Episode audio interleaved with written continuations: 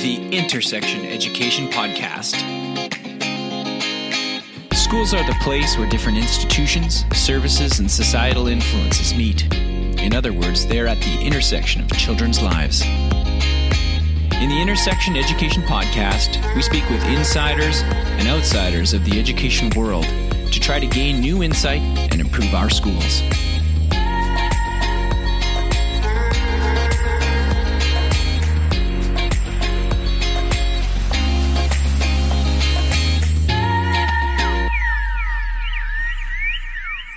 Hello and welcome to the Intersection Education Podcast. I'm your host, Corey Haley. Today we're speaking with Dr. Jim Brandon, Associate Dean of Professional and Community Engagement and Associate Professor at the Werklund School of Education at the University of Calgary.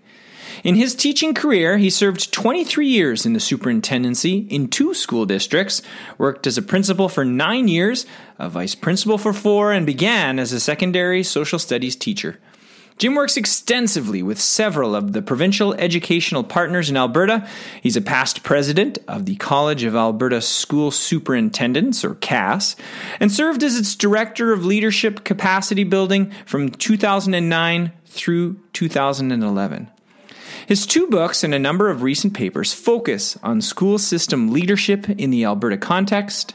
Dr. Brandon is also a life member of the Alberta Teachers Association and has conducted two recent research studies for the association. He currently serves on two of its provincial committees.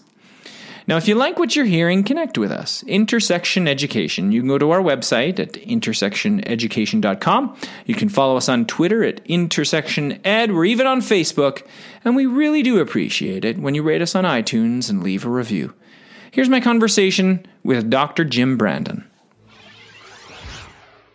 Jim Brandon, welcome to the Intersection Education Podcast. Thanks so much for joining us today. Uh, how are you? Well, you know, I'm uh, doing really well for a person with a broken shoulder and uh, a little bit of a vertebra uh, disruption. But uh, other than that, I'm I'm I'm good. Good to hear. I'm really looking forward to our conversation. Uh, a lot of the things that, that you research and and your lived experience is, is right up my alley and right up the the alley of other school leaders. So I'm really excited to to talk to you. And I, and I want to talk about, or I want to start in one of those areas that I know you're passionate about, and I, you've done a lot of research in, and that's ongoing professional learning for school leaders. So when you're thinking about leaders in school and their ongoing learning and how they develop better skills. Do you have any advice or do you have any any things that you have seen in your research that would help them to continue to develop and learn and, and be better school leaders? Well you know corey first of all it's great to be here and that is one of my passions.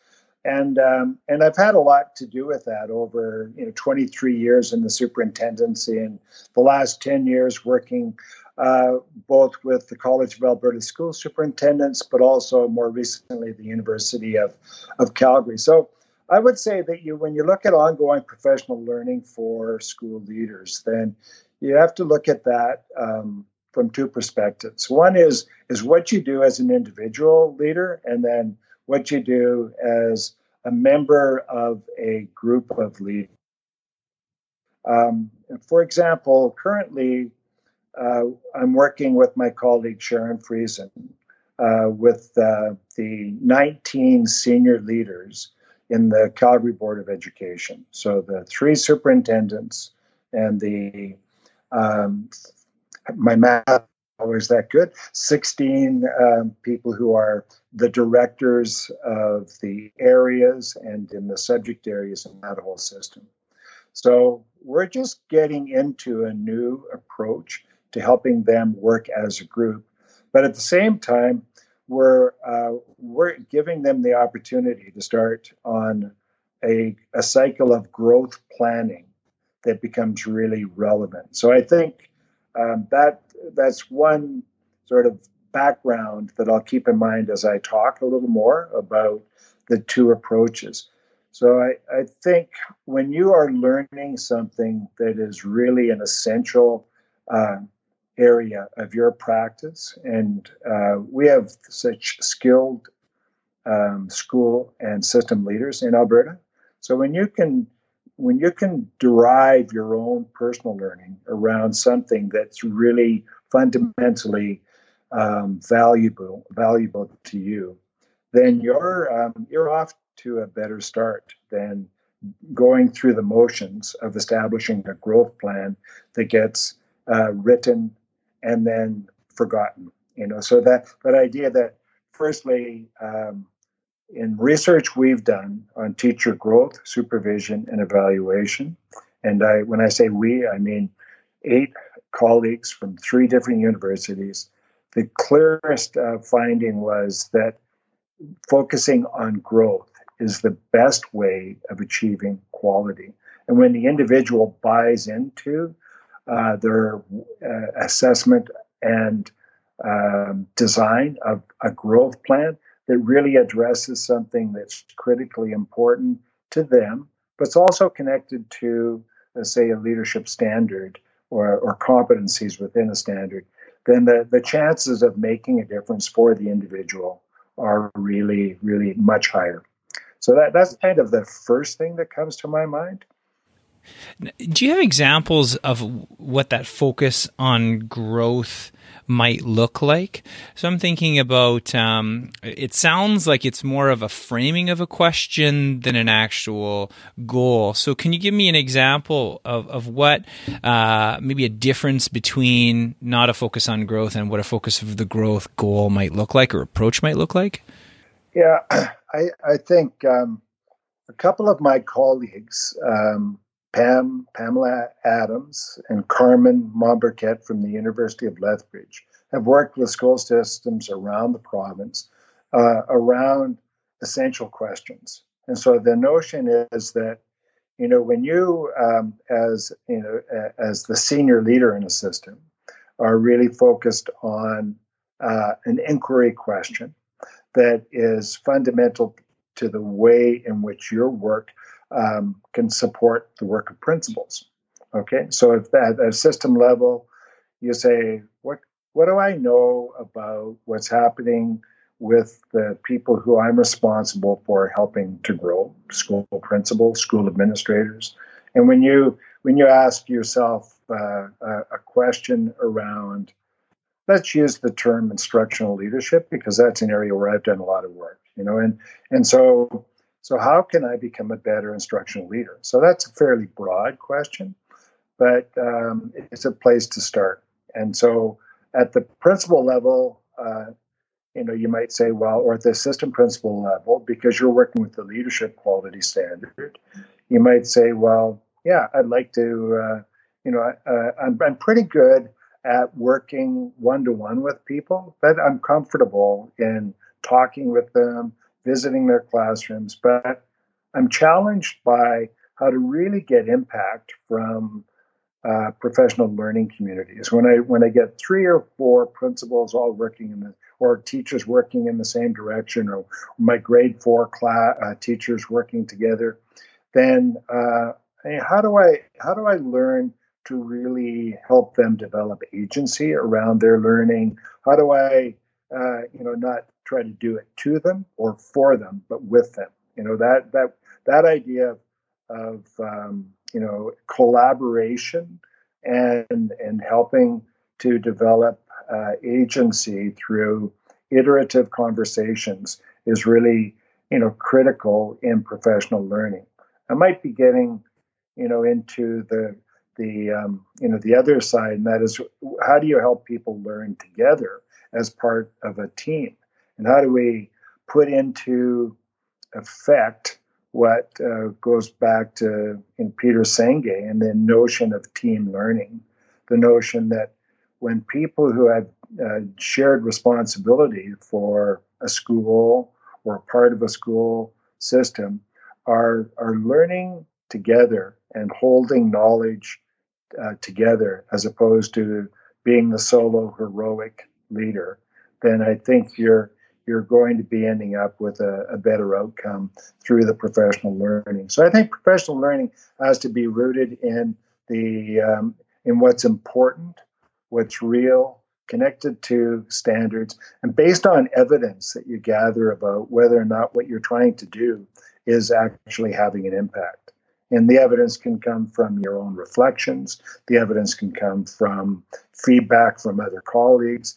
But it, it's a it's an idea about professionalism that uh, is um, more um, more widely evident in areas like medicine, for example. You know, the idea of the you know of uh, people doing rounds and uh, you know and and sharing knowledge. But uh, going back to an, to making the fundamental commitment to doing something with your professional learning time that's going to make a difference for you and going to be directly impact those you work with, whether you're working with kids as a teacher or whether you're working with adults as a uh, school leader or system leader.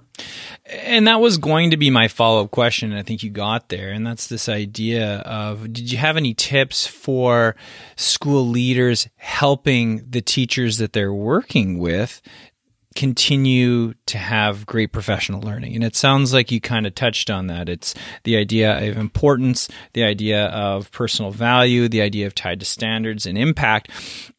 Is there much of a difference, to tell you the truth, between great school leader learning and good teacher learning? I guess the quality standard might be a difference. You have the teacher quality standard as opposed to the leadership quality standard. But I mean, it still needs to be tied, I guess, and it still needs to, you still need to measure your impact. Any other uh, nuances that you can see between great school leader learning and great teacher learning?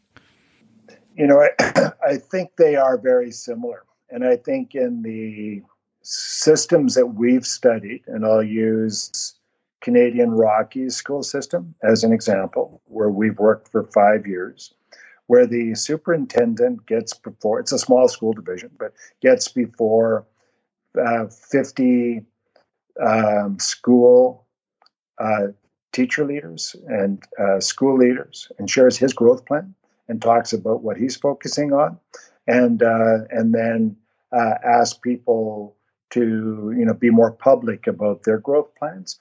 Then I, I think the you know the learning is is very similar in that it it's focused on what's uh, good for kids and their learning, uh, uh, teachers and their learning, principals and their learning, or school leaders and their learning. Uh, but it also, you know, needs to be based on evidence and supported and altered by the evidence that's gathered because it's rooted in daily practice. So if you're trying to improve your uh, your impact on a, a group of teachers as an administrator, then uh, that that you know that idea of um, you know being explicit about what you're trying to do as a goal, working with uh, uh, perhaps other educa- other leaders who you can get feedback from, but also you know asking you know the teachers you're working with whether or not what you're doing to try to help them is actually having an impact.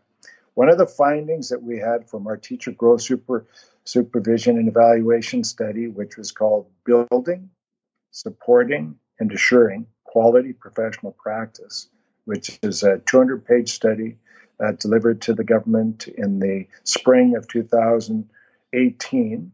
It had 10 re- recommendations, and six of them are going to be in the revised policy on teacher growth, supervision, and evaluation that is, our, that is at the minister's desk. But one of the findings was that um, teachers appreciated what school leaders were doing, um, you know, trying to do with them, but they didn't always understand, you know, for instance, why the person, the leader, was in the in the classroom. You know, it was a bit of a mystery, and, and this is kind of one of the challenges of walkthroughs. But the you know we when you when you find agreement between you know what the administrator is trying to do and how the the teacher understands that practice, um, then you're much more likely to to be successful. Similarly, you know, so it, it, it falls into the category of assuring quality professional practice. That's the evaluation side. The building professional practice is what we've been talking about. That's the growth side. And in the middle, uh, misunderstood is the supervision side. You know, everything that's designed to provide support for the, the teacher. And some of the new writing under the policy that we expect to see uh, coming out in the next short while will use language that will you know help to reframe some of the differences between growth, which is the real focus, supervision, which is supporting growth, and then uh, assessing growth. Um, you know, in in ways that are actually constructive as well. Yeah, I want to get into that evaluation piece of it and and I think that it seems natural to kind of go there because I've been involved in quite a few teacher evaluations and I know you probably have been as well and you know these they, they're they're pretty different in style and, and based on where you are or what the collective agreement rules are or maybe the laws and policies and all that kind of stuff. And and I know you've looked at this. So when when you think of great teacher evaluation processes ones that really cut to the essence of, of, of what these should be about what what are the kind of things that you see? What are the the underlying principles that you would say are the best practices around teacher evaluations well, you know, I'm going to start off by saying in Alberta, we overemphasize evaluation at the beginning of a teacher's career, when in fact, you know, we can have very good evaluations, but it doesn't necessarily help to have the same kind of evaluation three or four times in a row, you know, so that um, and what we recommend is uh, fewer evaluations at the beginning, and more support.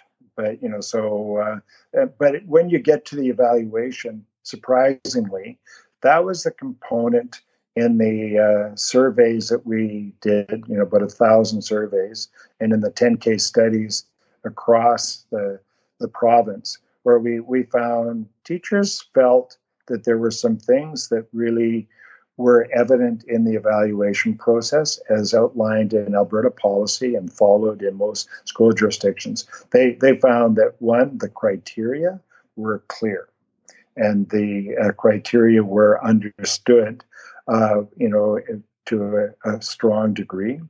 The people, the principals were were quite good at uh, giving giving clear notice about this is an evaluation and the establishing agreement on the criteria and on following the process.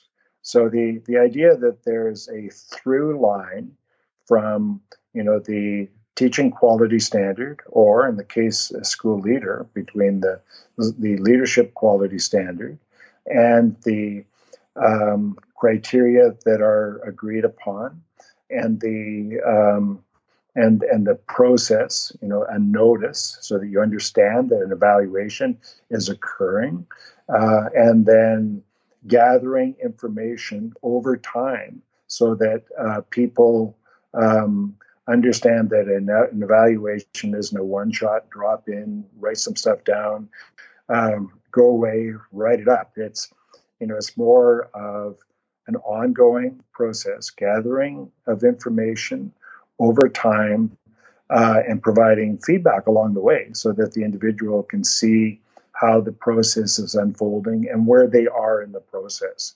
So, that idea of summative evaluation for students um, and summative evaluation for teachers uh, being uh, clear out, clear uh, expectations, clear process, uh, and uh, assessment over time according to a, um, a, an agreed upon framework too. So three visits perhaps uh, that would be you know more in a clinical cycle uh, where there would be discussion pre pre conference observation uh, and uh, and and post conference.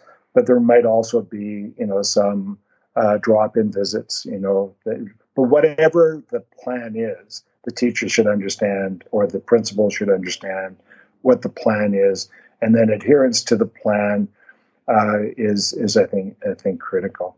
So yeah, so I, I think what uh, I think there is, we found a conflation between supervision and evaluation, uh, where uh, for teachers, whenever a principal or a leader um, was in a in their classroom, they saw they saw that as evaluation, where in, in fact the only evaluation that can occur under the provincial policy is an evaluation where notice has been given, you know, either at the beginning of a career or when lots of supervision visits have led to the determination that the teacher may not be meeting the teaching quality standard. And therefore, at that point, an evaluation could be un- undertaken uh, around specific competencies within the, the standard.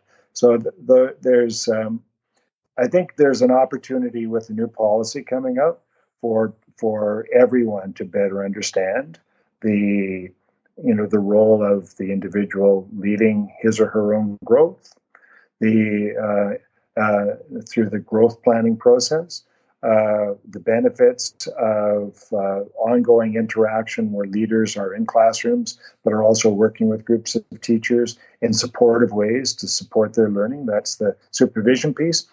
And then when the evaluations occur, you know what you know what reasons are there for the evaluation? A new teacher uh, for contract, a new teacher for probation, or not probation, but for um, for um, one for contract, one for for uh, professional status, and and uh, and uh, and then uh, when a person is in difficulty or when the teacher requests it, uh, because the teacher might want to be seen, you know, in a different light for promotion purposes or something like that.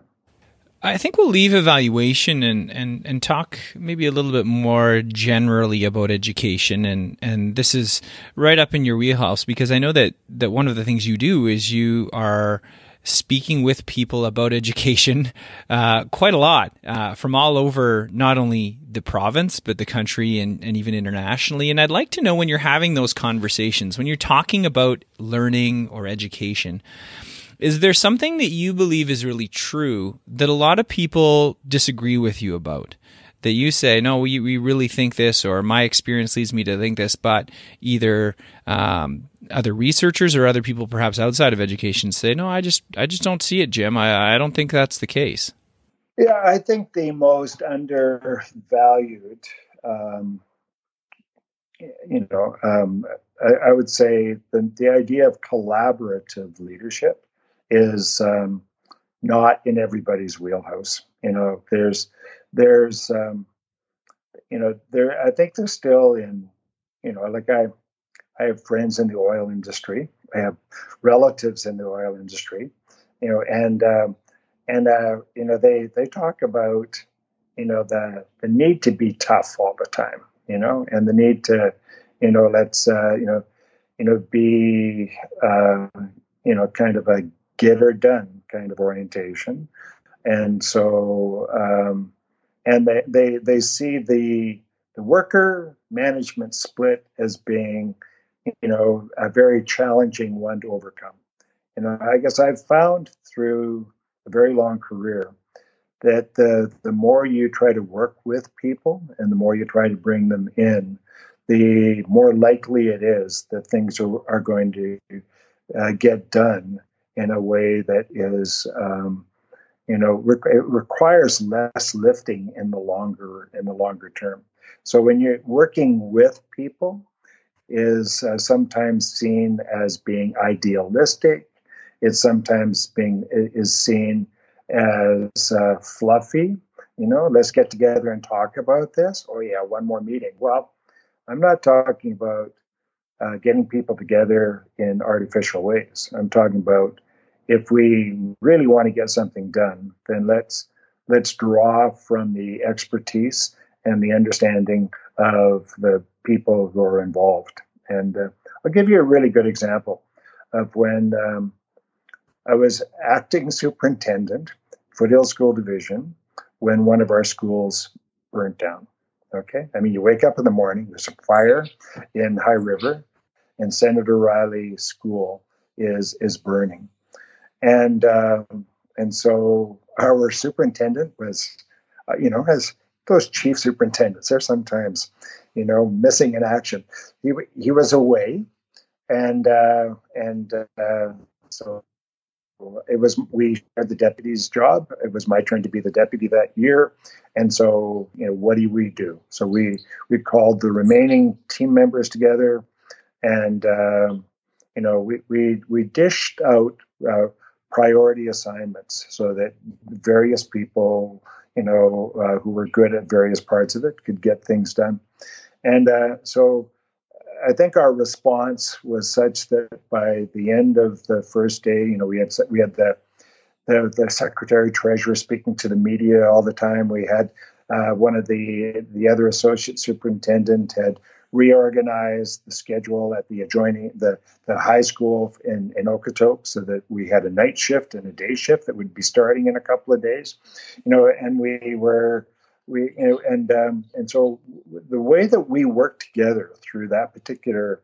uh, setting to me just was was really was really interesting. So it was um, you know seeing how people wanted to step up and to contribute, and then uh, seeing how you know by you know and we met we met frequently over the next couple of weeks, but we we got into action very quickly because that was what we needed to do, and we had a couple of people on that team who was, who were the naysayers, you know, and so uh, get having people giving you the black hat approach uh, during those times can be challenging. And actually, one of them we had to you know give kind of okay, well, we hear you, but we have to do something. So you know so it, it sort of separated the people who were ready to collaborate be collaborative and to do less than perfect uh, solutioning and uh, to, to get moving and um, and then on the other hand uh, it was interesting that there was the leading the leadership of the individual school they they drilled their they spent their time on wanting to find out who done it you know like at a and, and there were a lot of people on staff who I think would have been better served had they, you know, been receiving, you know, uh, you know, uh, uh, you know, being pulled into a community and to be, you know, understood for what they were dealing with. And you know, the, the leader of the school came around, but initially it was a gotta fight. It's a who done. I'm a detective kind of approach, as opposed to what's the most important thing that we're going to do now. So I think, and in other cases, I'll give you one more example on the curriculum side where, you know, when we were challenged with a lot of curriculum change way back in the late 80s, early 90s, just bringing teachers in to take leadership roles across the school district. And we called it the curriculum leadership group. And we had about, you know, 40 people across the 300, uh, 40 out of 300 teachers would have been involved in, you know, helping to develop plans to support their colleagues in the implementation of new curriculums, right? And it, uh, I'll give you one final comment. I one of my colleagues from, you know, OISE, very well respected person, uh, no longer involved, but um, you know, when I was working with CASS and we were doing an initiative called the Moving and Improving I said, well, we just need to get the universities together so that they can work together. And he said, Jim, university professors don't collaborate. So what I what I'm what I've been very proud of in the time at the U of C is that we've we now have a four university team that is uh, working on an analysis of how the teacher, leadership, and superintendent uh, standards are being implemented across Alberta. So we have 4,000 surveys we're, in, we're, we're looking at, and there's uh, so that, but it's a collaboration involving the U of L, the U of C, uh, the U of A, and Concordia University of Edmonton. So that, that idea that you can get a lot done when you bring together the strengths of individuals uh, and um, and work in harmony. And uh, and I think that's not always um, I, I, think it's seen as being ideal in some cases, but um, you know, I'd say it's the it's it's what has given me more satisfaction than anything in my career is just working, being being able to work with people that are way smarter than me, and that that includes most people. I I really agree, and that resonates with me as well. I want to talk a little bit about learning environments now, or the conditions that that we put in place for learning to happen. And and when you think back to some of the best learning that you've done the best learning experiences i'm wondering what do you think made them powerful? Well, was it was it people? Was it place? Was it activities? What do you think helped to make the learning experience better for you? As a learner. Yeah. Right? Yeah yeah you know i i think back to um, you know, various times in my career as a learner, and um, I, I, like the uh, the idea that um, uh, a gentleman from OISE works with Michael Fullan Santiago talks about, uh, and that is learning as a practice. You know, when you think of your own learning as a practice, then it is really an important uh, way of thinking about it. So, as a you know, I, I'll go back to uh, junior high. I can go back to high school. And I, I would say for me, my learning uh, was enhanced when I really wanted to work for somebody else. You know, I was I was motivated by my respect for the uh, teacher with whom I was working, and I had, you know, fantastic people at uh, various times in in my uh, career as a student. And um, so I, I, think that the what they did that generated the respect for me was that they, you know, they had a a strong sense of purpose and a strong high expectations with high engagement, and they they engaged me in different ways. You know, in in the um, in the in, at the high school level, somebody uh, Bill Washburn was his name he became later. He was a English 21, which was the you know literature 21. It was called. It was the you know higher stream of of literature, and um, and he taught me social studies 20. But he just he just made me think, and he and he um, he uh, you know, he he really uh, you know. Um, generated the curiosity. And we so that we weren't working you know in groups and we weren't you know actively engaged in the way that you see in many classrooms now. But uh, individually i was very stimulated.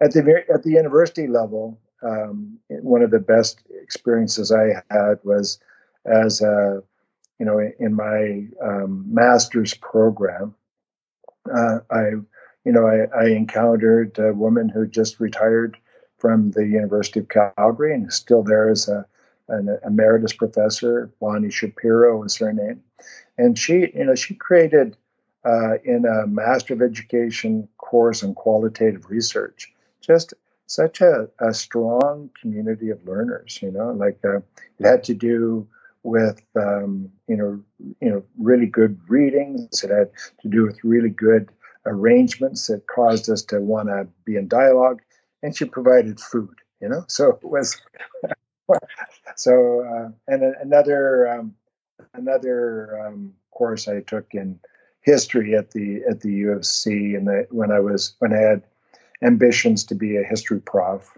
uh, I took a graduate level history course in my fourth year of university, and um, you know, seminar uh, discussion opportunities uh, again with a a professor who was uh, um, very, very good at, um, you know, giving us really interesting and challenging experiences, taking us out of the comfort zone. It's a little bit like there's, uh, you know, a Canadian neuroscientist at McGill whose name is uh, Daniel. Um, Daniel uh, Levitin, and uh, and uh, he, he, talks about um, you know the habits of mind and uh, and just ways of dealing, helping the mind deal with um, with things. But it's uh, and and the value of being of getting out of your comfort zone and doing things. So uh, you know that I think that idea where you you were given the thought you could be better than you thought you could be and by trying things that you wouldn't have otherwise tried, unless you're in the hands of somebody who was, you know, a, a really strong mentor. So. a couple of quick hitters, I call them. Uh, perhaps shorter answers, perhaps not. Uh, do you have a favorite app, a favorite website, or some other media that you either personally like, that you use a lot, or that you refer your students to? You know, I'm I'm not as um, I'm not as uh, active online as uh, I'd like to be. So I, you know, I, I, don't know that I have a favorite app. I'm not a social media person. One of my goals this year is to be more visible in my own research. Um, you know, I'd like to be a, I'd like to be a full professor within the next couple of years, and so I, I and I do have a lot of international connections, and I've done some international writing uh, with people primarily from the U.S., but I've also published in England. So I so um, so I, I don't have apps, but I do have ambitions, and I probably will get into you know you probably Twitter will be you know what I start using a little more very cautiously. You know, I'm, I, I, I, don't want to get, I don't want to, time's precious. So I yeah. don't want to be sucked into a lot of those things. Yeah, I agree. Here's another one that I think will be up your alley. Do you have a book that you like to quote, that you like to refer to, or that you uh, suggest to others to read? Yeah, you know, I, I, I really value the work of Viviane Robinson, and I, I think her book on student centered leadership is really a fantastic piece of work. So I, I and I think it's foundational. I think also. Um, you know, two people who I've worked with over the years, Michael Fullan and Andy Hargreaves, uh, and their work on professional capital. I, you know, I and um, Michael was my external examiner on my PhD dissertation, and uh, he's worked with Andy, and I've worked with both of them with the College of Alberta School Superintendents. And I, I like the way they collaborate, even though they were, you know, they weren't on the same page for a few years but um, they write over each other. And so they, they, you know, one person does the first run of the first chapter, and then another, and then the the next person comes in and writes, rewrites the first chapter and gets into the second chapter, and then you do it, you do it that way. But I, I think professional capital um, says a lot about uh, what professionalism can do, and uh, I think we do it very well in Alberta as far as the the teaching profession. All right. Do you have something that you do every day or most days that you feel keeps you well and healthy and, and ready to, to attack your work? So you're, you're looking at a person with a broken shoulder who is who is working uh, working out at the YMCA. So I I've been uh, I started running in, in when I was 36 years of age, and I've uh, run three to four days a week uh, ever since then and I'm now 70. And I, um, you know, I want to continue to do that. But I'm also realistic in knowing that uh, when I can't run, I'll walk. And so I'll, I'll walk three or four miles a day, except right now, you know, with this weather. and uh, so I, I think um, the value of getting outside, um, and treadmills are okay, and internal workouts are okay, but the value of being, uh, you know, we, I, I, I, used to live in, you know, a farming community up in northern Alberta when I first started teaching, and uh, and then you know I lived out west of Calgary for a number of years where we had outdoor pathways, and, and uh, now I live in the city, but I'm two blocks away from the Elbow River Valley. But just getting out into nature and walking and running uh, either with my wife so that we we can converse uh, while we're doing that, or just on my own where I can uh, think things through. So uh, I started running. Um, my first marathon was when I um, when we were looking at how to you know find you know dramatic changes in the school system budget. Came up with some creative ideas when you're out there running you know, and uh, kicking that side of the brain. And so running, and uh, I, I, also I taught yoga in 1974 in a in a place called Rycroft, Alberta, with 45 students. And I and then, but I didn't know much about it. I, it used to be what we called a B option, but I've been doing. Re, I've got back into yoga uh, five years ago, and I do it three times a week. So fitness is an important thing for me, um, and um, you know it makes the wine go down easier when you when, or or the scotch if you want to talk about one of your colleagues, a couple of your colleagues.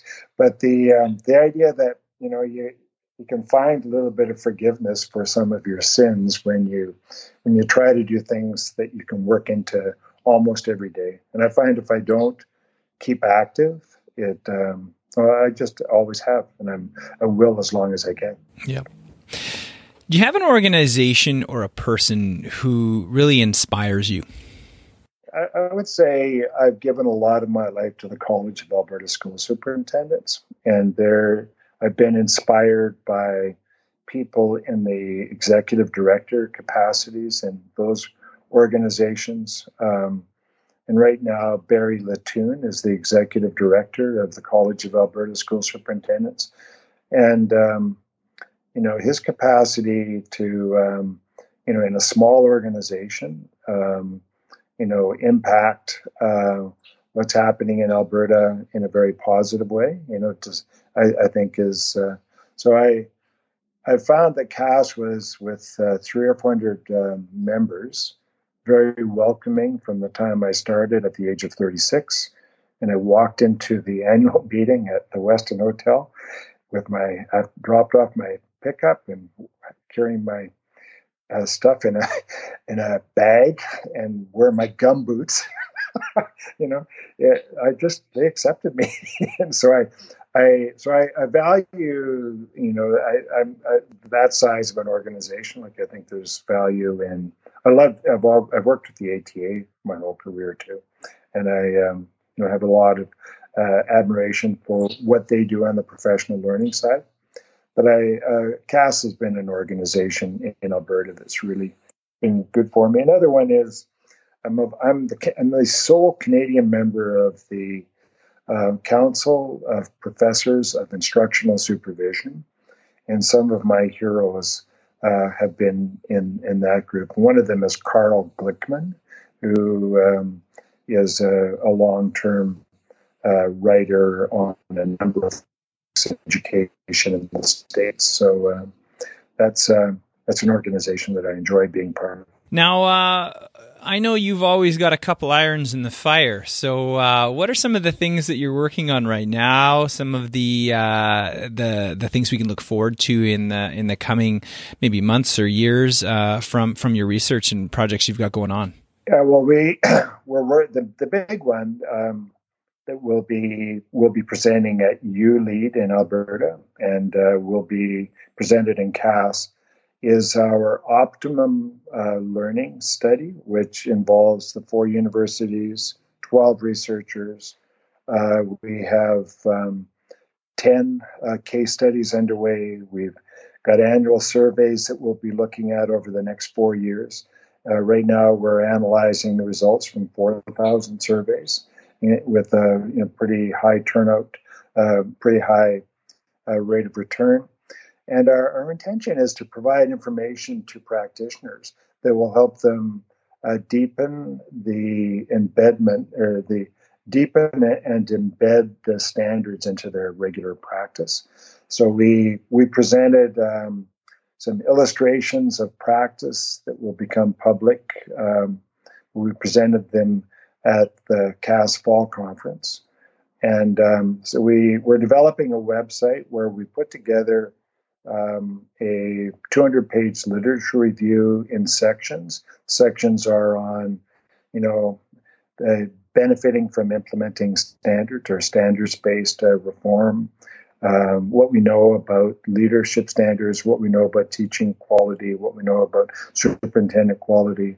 And, you know, Bonnie uh, Stelmach from the U of A and Pam Adams from the U of L coordinated that. And then we had um, you know, a number of, of the rest of us who weighed in. What is optimum learning? When you have a standard that says that as a superintendent or as a leader, as a teacher, everything should drive down to optimum learning for all students in the school school system or in your class. So that that's a very big one. And um, I am also uh, working with um, a couple of people from the states on the kind of uh, feedback that teacher is on providing feedback to teachers in supervisory processes. Stephen Gordon from University of Austin in Texas, and uh, Noella Paufler from Clemson University. Uh, three of us are working on on that project. And um, one of my doctoral students, who's a former principal of the largest high school in Western Canada, is ready to defend, and uh, he's uh, he's we're, we're likely be undertaking a book on uh, on um, pedagogical leadership. So the notion of uh, how it's, it's, it's a, a, broadening of the traditional ideas of instructional leadership, combining them with tra- transformational leadership. So we we've been offered a, an opportunity to write that into a book over the next little while, which would follow up the book that um, we published in 2018. Uh, this this book that on teach on um, differentiated teacher assessment that was published through Palgrave Macmillan in, in London. That's great. Like you said, you always got a couple irons in the fire. I know you, Jim. well, uh, I want to thank you so much, Jim, for, for coming on, for talking to us, uh, taking a little bit of time out of your busy schedule. I uh, I really appreciate it, and I know that uh, people are going to take a lot away from from what you said here. So, thank you very much. Well, Corey, it's been a pleasure. Um, you know, we've known each other for about four or five years, I would think. And uh, from the very beginning, it's been, you know, a really good relationship from my standpoint. And happy to see you doing this. Uh, I think, you know, you, you, um, you don't necessarily quit your day job yet, but you're pretty good at this. well, thanks. I'll, I'll, keep that in mind. Uh, yeah, not looking at going anywhere right now. All right, Jim, you take it easy. Yeah, thanks, Corey. Thanks for listening to this edition of the Intersection Education Podcast. Just a reminder that you can connect with us on our website, intersectioneducation.com, on Twitter, intersectioned, or leave a review on iTunes. Thanks a lot, and we'll see you next time.